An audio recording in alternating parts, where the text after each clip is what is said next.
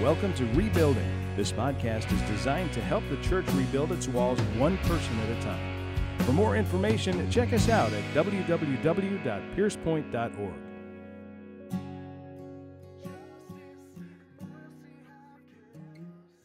If you have your Bibles with you, go ahead and turn with me to Romans chapter 13. Romans chapter 13. Today we're going to continue in Romans 13 as we learn how loving our neighbor actually fulfills the law, uh, the commands of God.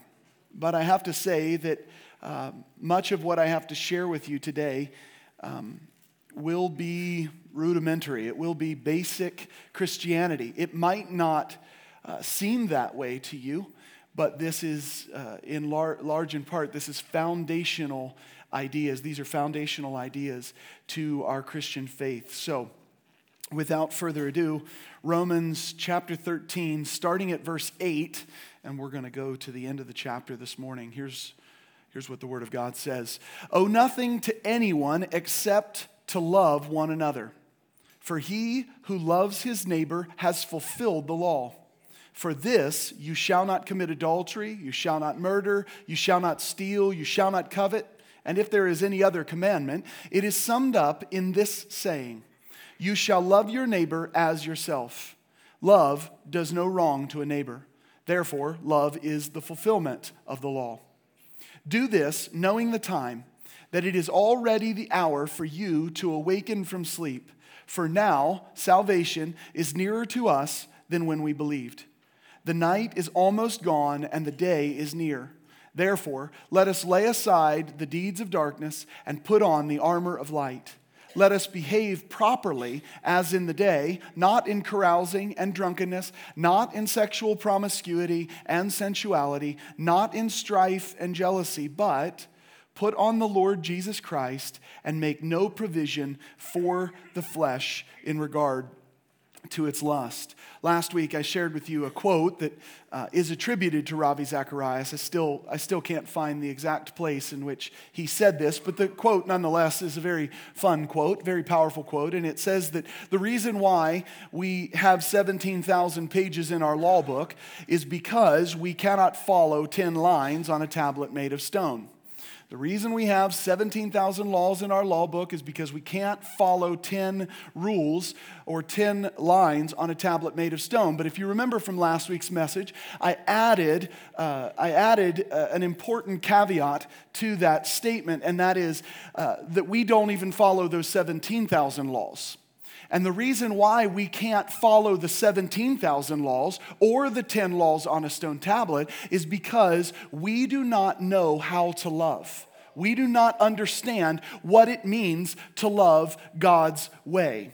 Uh, Romans 13, 8 through uh, 14 teaches us that, that love void of hypocrisy is, is the fulfillment of God's law. It's, it's what we're supposed to do inside of this life. But we struggle with this. So here, here's the solution to it.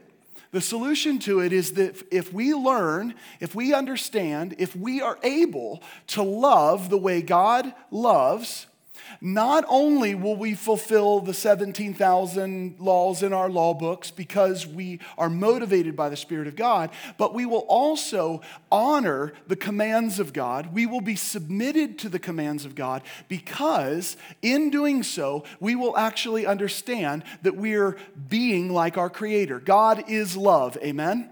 God is love, and we are supposed to be His people. And if we are His people, we walk in love. And if we walk in love, we actually fulfill the laws and the commands of God. What a powerful idea. But I would be, I would be terribly, uh, uh, terribly remiss. I would be a very bad pastor or a poor pastor at the best, uh, uh best situation if I did not tell you that our, uh, our call to love is not something that we can just work up in ourselves.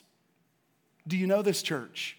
The reason why we can't fulfill 10 laws on a stone tablet or 17,000 laws in our law book or loving of our neighbor, the reason why we can't do this is because we are sinful, broken people who are in need of regeneration. We are in need of new life. If I don't share this with you, if I don't tell you this, what you'll be led to believe is the exact same message that every church in the culture preaches today. And that is some form of a, uh, of a moralistic, therapeutic, as they say, deistic concept. What do I mean by moralistic, therapeutic deism? What I mean there is that we will preach moralism. We will preach, I would preach to you uh, the good way to live how many of you know you can't do it without Jesus? Well, if you didn't know this, you need to hear the gospel. You can't do it without Jesus. So it's moralism. It's therapy because what we do is we come into church and the pastor gets up and he says, Here's the deal. And if you'll just follow these simple principles, it'll go well with you in this life. And so there's some sort of therapy in trying and trying and trying to do the will of God in our own effort. How many of you know that's not therapeutic? That's downright depressing. Anybody who's tried and tried and tried and tried and tried to do it God's way without God's Spirit, without God's help, realizes that's not therapy. Or, or if it is, it's bad therapy. Okay? So you got moralism, you've got therapeutic, and then you've got this deistic concept which simply says, I guess God just doesn't care about me, that He's not a part of my life. Now, to say something to this, it's really important that the idea that God would walk with you on the sandy beaches of your life is a strange idea. It's a hallmark notion. I don't know, show of hands here, how many have walked on a beach with Jesus?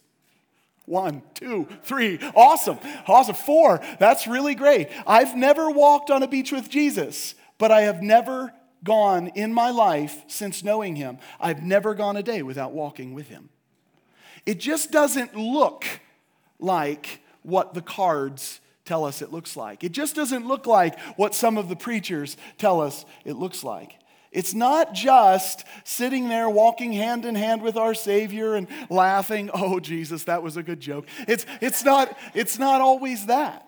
Some days it is walking with Jesus as you are sitting in the midst of a fiery furnace, and all you know is that He is with you. All you know is that He is with you. It would be awesome if He'd pick me up and take me straight out of it. Amen? But sometimes all you know is that God is with you. So to walk with God is important. Uh, the deistic concept, the importance here is that God is very, He has not checked out in our life, church. He is very present. His presence, though, is felt in very unique and different ways. His presence is felt through His Spirit, which abides with us. His presence is felt through the person that's sitting to your right or to your left, because God uses people, amen? God is working through people for us inside of our life. I'm grateful for that. Otherwise, not only would I, would I say that I've never felt like Jesus was walking with me on the beach, but I'd also say I never feel like Jesus walks with me, period. But I know that He does, and oftentimes that comes at the comfort of those to my right and to my left, which happens to be all y'all. So that's a, that's a beautiful thing, okay? So if I, if I told you that all we needed to do was now, instead of 10 commandments or 17,000 laws in our law book, all we really need to do is just try to work at loving people, I would be failing as a pastor. The message is this unless you surrender to Jesus, unless you are born again, and unless His Spirit indwells you, even love will be beyond your reach. Amen? Even love is beyond your reach. Turn with me to Romans chapter 3, verses 19 through 24. Romans chapter 3, verses 19 through 24 says this Now we know that whatever the law says, it speaks to those who are under the law, so that every mouth may be closed and that all the world may become accountable to God because by the works of the law no flesh will be justified in his sight. For through the law comes the knowledge of sin. What comes? What does the law bring? The knowledge of sin. Important line there. Let's keep going. Verse 21 through 24. But now, apart from the law, Setting that aside, we're not setting its principles or its ideas aside. I'll communicate that in just a second. But setting that aside, uh, from the law, the righteousness of God has been manifested, being witnessed by the law and the prophets, even the righteousness of God through faith in Jesus Christ for all those who believe, for there is no distinction. For all have sinned and fall short of the glory of God. Raise your hands if you're a part of all there. Yep. Verse 24, it uses the same all as the antecedent here, and it says, because being justified, uh, which is in Christ, being justified as a gift by his grace through the redemption which is in Christ Jesus. How many of you are a part of the all that have been justified? Yes. So, what is amazing about this is that the law was never given to us so that it might bring us to life. The law cannot bring us to life. The 10 laws on a stone tablet, the 17,000 laws in our law book, or even if I were to wrongly impose on you a man made law of learn how to love and you'll finally make God happy, all of that is not life. All of that is not life. Life is in the Spirit of God that has come inside of you when you have confessed Him as Lord, and the, the love that he, that he produces in you towards others. This is where life is rooted. Turn with me to Galatians chapter 3. Galatians chapter 3. We'll do near the exact same verses, but Galatians chapter 3, starting at verse 19 again, and this time we'll just go to 22. These are the words of God from Paul to the church in Galatia. Why the law then? It was added because of transgressions, having been ordained through angels by the agency of a mediator until the seed would come to whom the promise had been made. What was the purpose of the law? A mediator until Jesus. Verse 20, now a mediator is not for one party only, whereas God is only one. Is the law then contrary to the promises of God? May it never be. For if the law had been given, which was able to impart life, then righteousness would indeed have been based on law. But you can't get there through law. Amen? Verse 22 But the scripture and this is such a great line. The scripture has shut up everyone. Show of hands, how many of you fall under the everyone category? Everyone, the scripture has shut up under sin, so that the promise by faith in Jesus Christ might be given to those who believe. Now, this is what is so important about this. The law was not given to give us life. 10 commandments, 17,000 laws, or even some notion of you just need to learn how to love better and you'll finally fulfill all the laws of God. No, no, no, no, no. You will only love and therefore fulfill the law of God if the Spirit of God is in you. If you if your life is crucified with Christ. Amen. This is so important. Otherwise, we're back to the same message that many in the church preach today.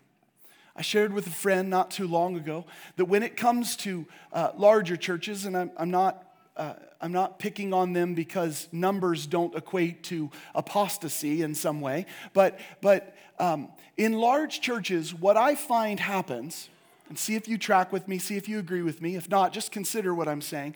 In large churches, what I see happening is that uh, the same principle that happens when we watch a secular movie, and that secular movie seems to have spiritual principles. How many of you ever watched The Matrix and thought, wow, that seems like super spiritual or something like this? Uh, it's not. But anyway, so, but you, have watched these movies or you've, you watched a ton of movies and you're going, wow, I see the storyline of God inside of this. In a lot of large churches, what I see happening is people go in and they hear a message that happens to be moralism, therapy, and you're living your own life until Jesus returns, he's not really around or helping you in anything, moralistic therapeutic deism. You go to a church, you hear all this stuff, and here's what the Christian hears when they go there. The Christian goes, Wow, I heard the gospel today. Why? For the same reason you hear the gospel when you watch The Matrix, for the same reason you hear the gospel when you watch a Hallmark movie. Listen, I know y'all y'all are a part of Hallmark movies. So don't even don't even shy away from that. And I'm talking to you men too. Todd's back there. No, no Todd's like, nope, not happening. But here, here's my point. Here's my point. What happens in large churches is you go in and you hear this and you go, yeah, my church preaches the gospel. You know what the gauge of whether or not your church preaching the gospel is? Whether or not the lost feel conviction whether or not you feel a need to repent of your sins. Otherwise, the sad part is, it's the same thing for when you go and sit down and watch a movie and you go, wow, I feel Jesus here. Of course you do. Of course you do. You're a Christian. You see Jesus in everything. He's in the clouds or in your toast. I don't know, but you see him, you see him everywhere. But the reality is, the reality is, God is clearly either in our hearts or he is foreign to us. So consider that as you, as you process through uh, these different things. But what I want you to see is that moralism won't save us. Even me telling you, guys, you need to learn how to love and therefore you'll fulfill the law of God. The truth is, you will fulfill the law of God if you love, but you can only love if you're surrendered to the Savior who remakes you and reforms you. Romans chapter 6, verse 4 is the last thing that I want you to see. And I want to show you that it is impossible apart from Him to accomplish these things. Romans chapter 6, 4 says this Therefore, we have been buried with Him through baptism into death, so that as Christ was raised from the dead through the glory of the Father, so we too might walk in newness of life. The only way we're able to walk in newness of life is by the power of the resurrection, by the power of the Spirit of God that dwells inside of the hearts of those who believe. So, uh, without further ado, again, we are going to jump into verse 8, and I'll explain it piece by piece as we go through this. Paul says this about our love. He says, Owe nothing to anyone except to love one another. Who is Paul speaking to again, church?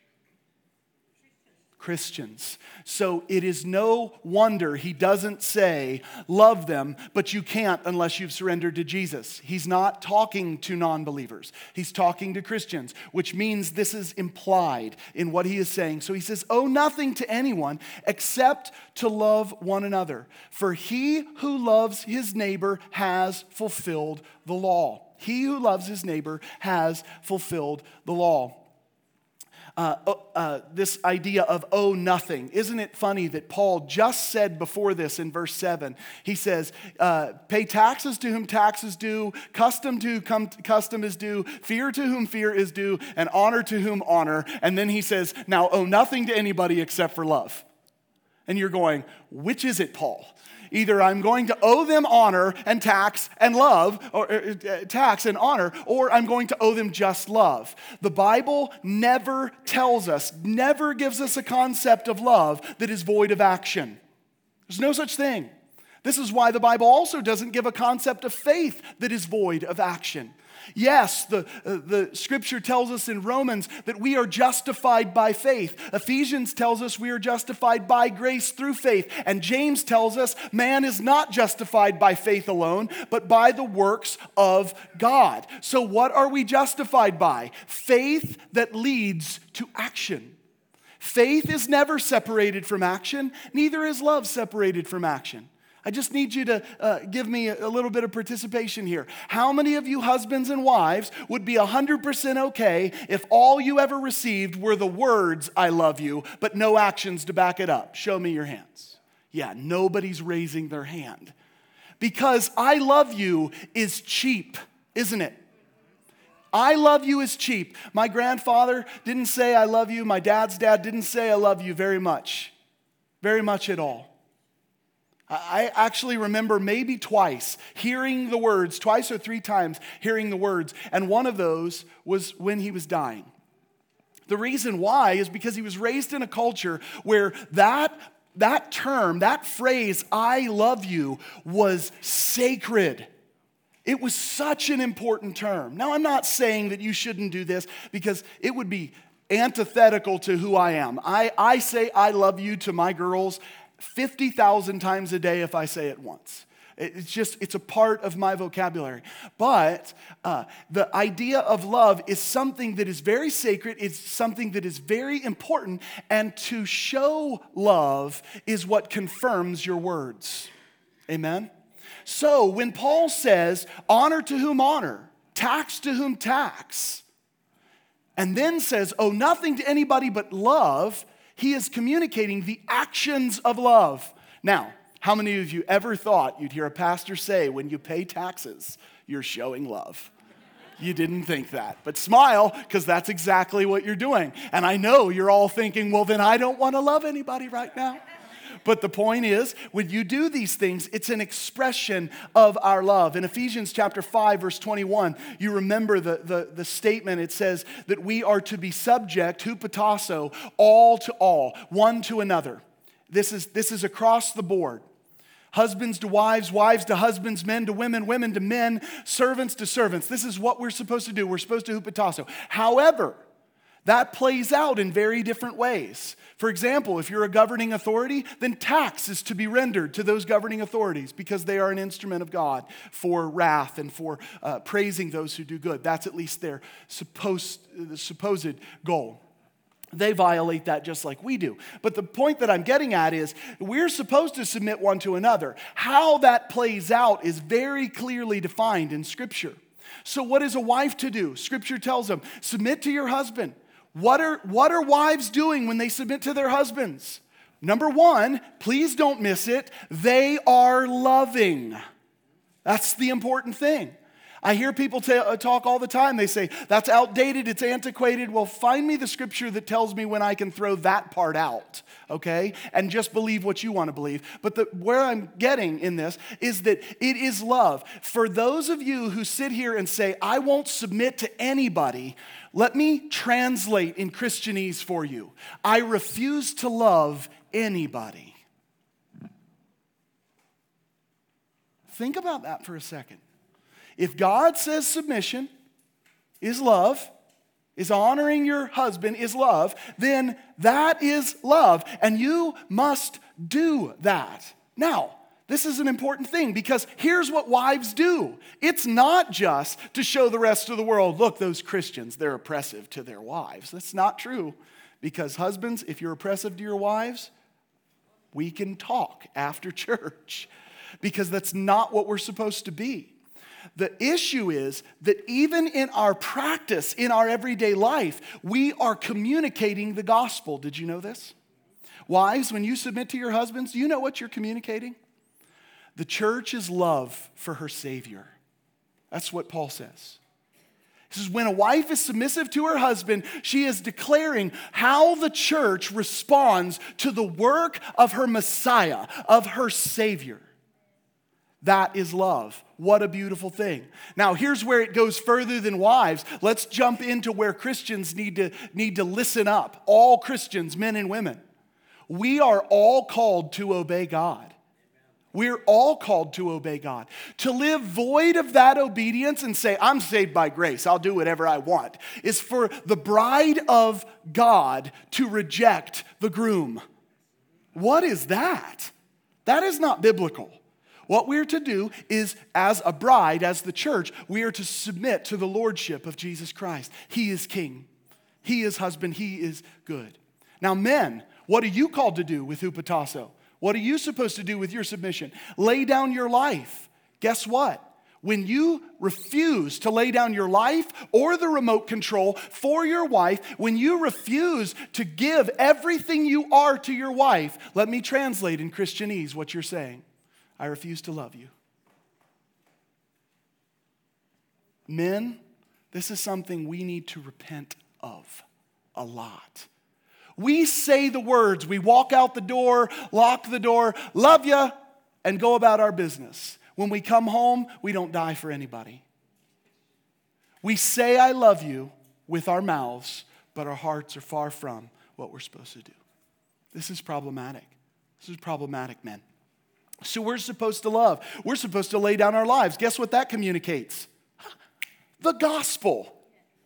Husbands, when you lay down your life for your wife, you are displaying the sacrificial love of Jesus on a cross. As he lays down his life for you, as he honors you by forgiving you, even though you do not deserve it.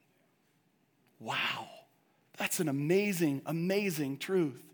So, what are we supposed to do? We're supposed to love one another. How is that fulfilling the law? Well, it, it's very clear that when we are doing the work of God, we are doing that which is right or that which is correct. So, verse 8 Owe nothing to anyone except for uh, to love one another. Here's how love is played out through action. For he who loves his neighbor has fulfilled the law. For this, I love this when Paul says this You shall not commit adultery. You shall not murder. You shall not steal. You shall not covet. And look at Paul's line here. And if there's any other commandment, do you think he was confused if there were more commandments?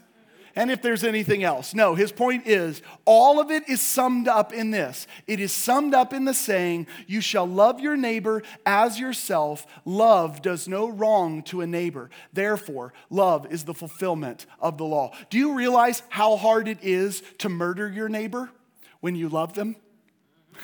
It was a bit of a joke. But do you know how hard it is to, to go to these extremes when you won't uh, when you refuse to, to hate them, when you refuse to raise a hand against them?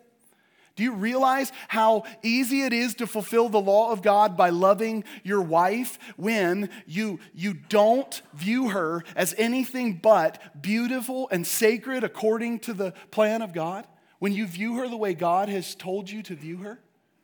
It's an amazing thing. It's easy to love when the Spirit of God is compelling you and showing you these things. Now, one of the criticisms that I think people have is they say, well, why, Nathan, why didn't God just put that at the end of the Ten Commandments? Why, did, why didn't God just give us the Ten Commandments and at the end, with this little addendum, say, oh, by the way, it all is summed up in please start loving people? Have you ever wondered that question? Why doesn't he just do that? I mean, doesn't that fix it? The reason why that wouldn't fix it is because you can't love apart from regeneration. You, can you do good things? Can you love those who love you? Of course you can. Do we know atheists and unbelievers who probably love to a better degree, at least in a human sense, than us? Of course we do. But can you love those who hate you? Pray for those who persecute you? Will you be willing to die on a cross without the Spirit of God in your life? Heck no, I can't do it. I can't do it. And God's word has told us that none of us can.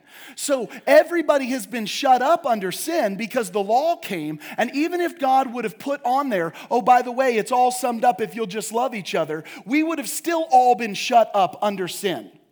Because we would have come to the cross and God would have said, You say you love, but you never do it. You say you love, but you never do it.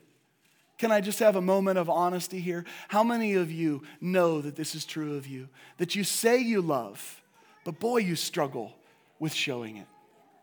You say you love, but you struggle with showing it. We are, uh, we are the very people that God is writing this to, and therefore we are the people who need to come back to the Father and say, Lord, I repent. I have done, I, I can't seem to get this right. I miss this all the time. Amen, Jerry. I miss this all the time. But you, but your power can help me to overcome. Amen?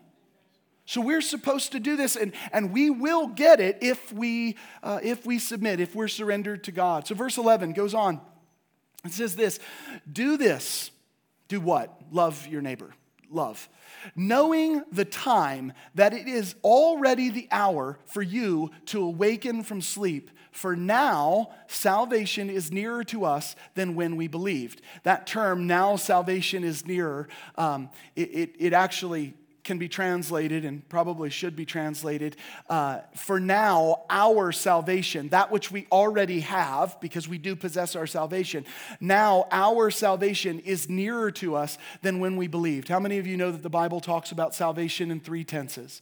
It talks about uh, being saved as a past tense thing, it talks about uh, being saved as in a present perfect tense, and it talks about being saved as in a future thing, something that is going to happen. We possess it the, the, the day that we uh, accept Jesus. The, the thing Jesus did on the cross 2,000 years ago meets our ears through the gospel, and we respond to it. Amen? We respond to that gospel. When we respond to that gospel, we say, Yes, Lord. We say, I'm, I'm yours. I surrender. And every day from that point till the return of Jesus or till we go home to be with the Lord, we live expecting our salvation, the future tense of our salvation. We're looking forward to it. What is the motivator for us to love and therefore fulfill the law? Because the days are short. The days are drawing near where our salvation today is closer to us than it was before. People ask me questions about uh, eschatology. They ask me uh, questions about the end times. What, what's my view on that? And, and I really have a very simple uh, and probably not fulfilling view to many of you. And my simple view is this all I know is that we're one day closer than we were yesterday. I, I really, I, I've wrestled with it. I've tried to see how I, where I fall on end times things. But what I do know is that we are closer today than we were yesterday. And in light of that, the Apostle Paul says, love. Love. Again, verse 11, do this, love. Why? Knowing the time, that it is already the hour for you to awaken from sleep. For now salvation is nearer to us than when we believed. Verse 12, follow with me and we'll wrap it up. The night is almost gone and the day is near. Therefore, let us lay aside the deeds of darkness and put on the armor of light. Let us behave properly as in the day, not in carousing and drunkenness, not in sexual promiscuity and sensuality, not in strife and jealousy, but put on the Lord Jesus Christ and make no provision for the flesh in regard to its lusts.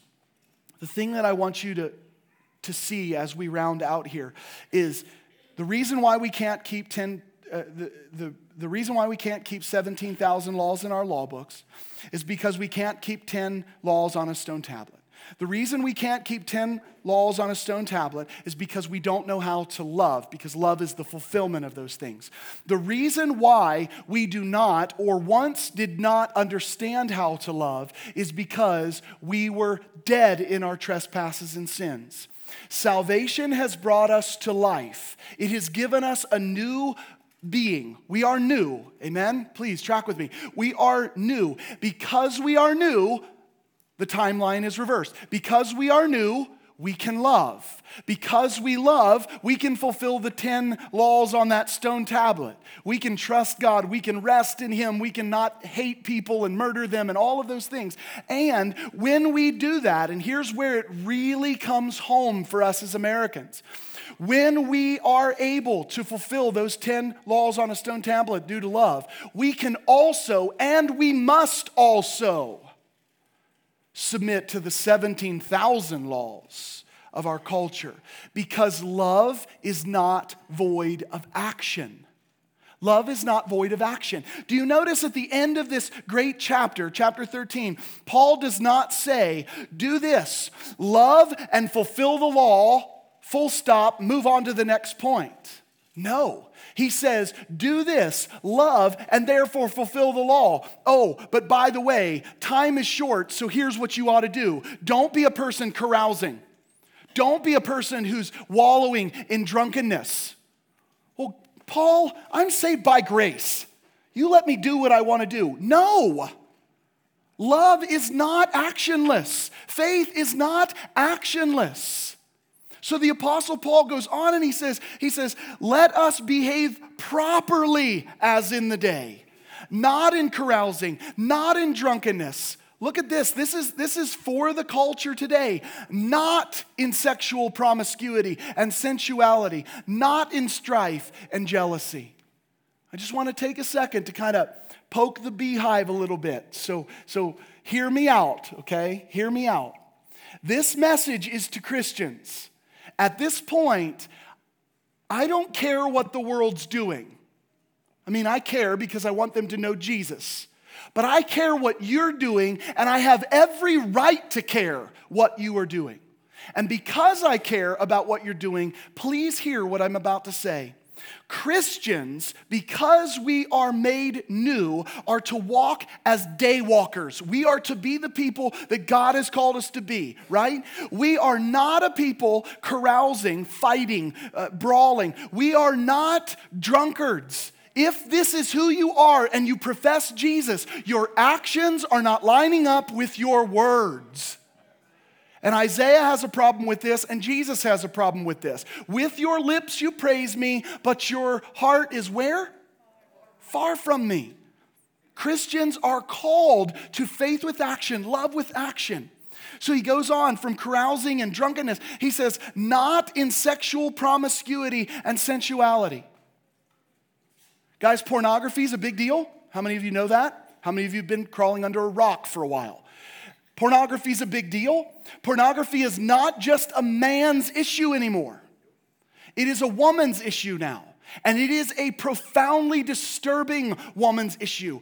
And there is an idea inside of the world, and I've heard Christians. It's all that I can say is they they profess Christ. I've heard Christians talk about the benefits of these kinds of things to help them with their intimacy, you have believed a lie from hell. You will find true intimacy when you have eyes only for your wife, husbands. You will find true intimacy when you have a heart only for your husbands, wives. You will find true intimacy when you grow in contentment with one another, knowing that even uh, sexual frustration, I know there's kids in the room, but you just have to deal with me. Uh, I know that in, with regard to sexual frustration, God is sanctifying you. How many of you know that God actually looks at you and says, Nathan. He doesn't call you Nathan, but he looks at you and says, It says, I'm allowed to tell you no, and it's for your good. How many of you know that? This crazy culture we live in says, I just get to do whatever I want because that's true freedom. Not true freedom. That's literal bondage and captivity. You are captive to something that you ought not to be captive to. There's some in this room that might look at it and again protest and say, But Nathan, we're saved by grace through faith, and you're talking and sounding like you're promoting a works based faith. And my response to you is read the real Bible. There is no separation between faith and works in your life. Faith produces works. Get the order right, but there is no such thing as faith void of works, just as there's no such thing as love free from your action. Please hear me, church. Please hear me. We're supposed to walk as people of the day, amen? And in doing that, we say no to drunkenness. We say no to carousing. We say no to sexual promiscuity. We say no to sensuality. And here's the big one for Christians we say no to strife. we say no to strife and we say no to jealousy. Whoops. We look at it and go, I don't murder anybody, so I got this. Well, good for you. I'm good for me, actually, that you don't murder people. But the but the, the weird thing here is that we look at the worst sins. Yes, good for me. Barney, you can leave now. Anyway, go out knowing I love you. Anyway, so, but here's the deal, right? It says, it says no strife and no jealousy. No strife and no jealousy. The, all the church ever seems to do anymore is argue. Why? Why are we arguing? Well, Nathan, it's because we should throw out all rules and regulations and live by grace. No, no, no, no. no. We should hold people to doctrinal absolutes and truths. We should call out false teachers. The Bible tells us to do it. Church, just so you know, no matter what, you, you should not listen to just every preacher and teacher that's out there. There's a lot of junk that you're hearing. And you look at it and go, yeah, but we're a people of grace. We're a people of grace. No, you're a person that's being duped. There's a lot of junk out there. So, should we call these things out? Yes, we should call these things out. But the world, the church world, is living in strife when we ought not to live in strife. We argue over things that we don't fully understand. Expressions of worship, expressions of how to preach and teach. I can't tell you how many pastors and teachers argue over whether or not you should do a sermon based series or whether you should preach exegetically and, and through the scriptures verse by verse. And they literally will hate each other if you don't agree uh, with their side of it. And you're going, what's wrong with you? And every time that conversation comes up, I simply say, My heart and my mind have found peace in walking through things verse by verse, but Paul deals with subjects. He looks at it and says, Let's talk about idolatry right now. And he goes and he talks about that subject. And then he moves to another subject based on the town he's in. I don't think either of them is the real problem. I think the problem is uh, lack of biblical fidelity. What does the Bible actually say? That's the problem.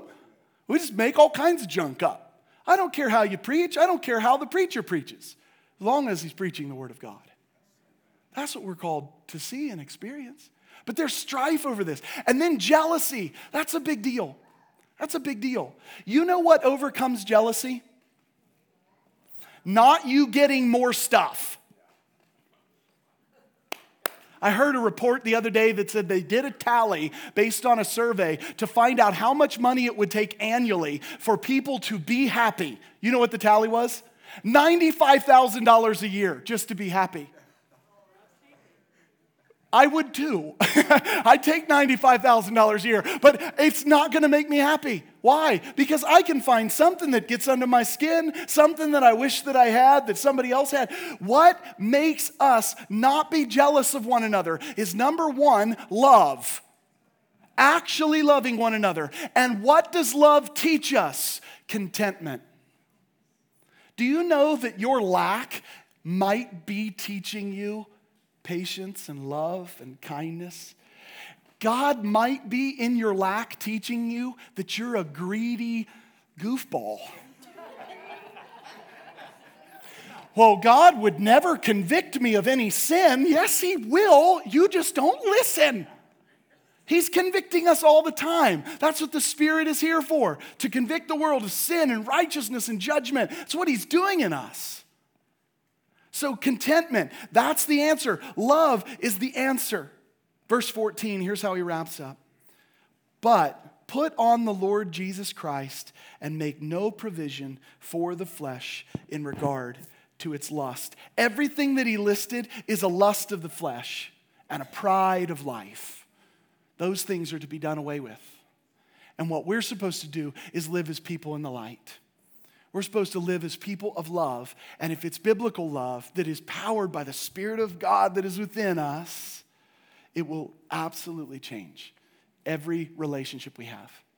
It will cause our faith to have works. It will cause our words, I love you, to have action that back them up. Amen? This is really, really important. So, over the past four or five weeks now, we've been talking about uh, love void of hypocrisy. Love void of hypocrisy. That love that is void of hypocrisy comes only one way through the saving power of Jesus Christ and through the Spirit that indwells us. If you have lived your life trying to be a moralistic person, if you listen to messages that just give you therapy and tell you how to, how to uh, avoid negative people, by the way, you can't. Are you on Facebook? You're around negative people, okay? You can't do this. What you ought to do is learn, is surrender to Jesus and learn how to love the way He's called you to love. If you've been participating in moralism, it won't give you any answers. If it's just pastoral therapy, it won't give you any answers. If you're just crossing your fingers and hoping Jesus comes back and your name's on his list, you don't believe in him anyway. The answer is surrender. The answer is die to yourself. The answer is lay down your life. Will you get it right day one? What? Will you get it right day one? No. I was hoping nobody said yes because we were going to have a session right now. You won't get it right day one but you are called to right living. Don't miss that. You don't just get to go, well, I'm saved by grace, kick up my heels, figure it out. No, no. Walk as people of the day. That's what we're called to. Thanks so much for listening to Rebuilding from Pierce Point Community Church. We hope that today's podcast will help you become a more connected part of Christ's body. Remember to check out our website at piercepoint.org for more information.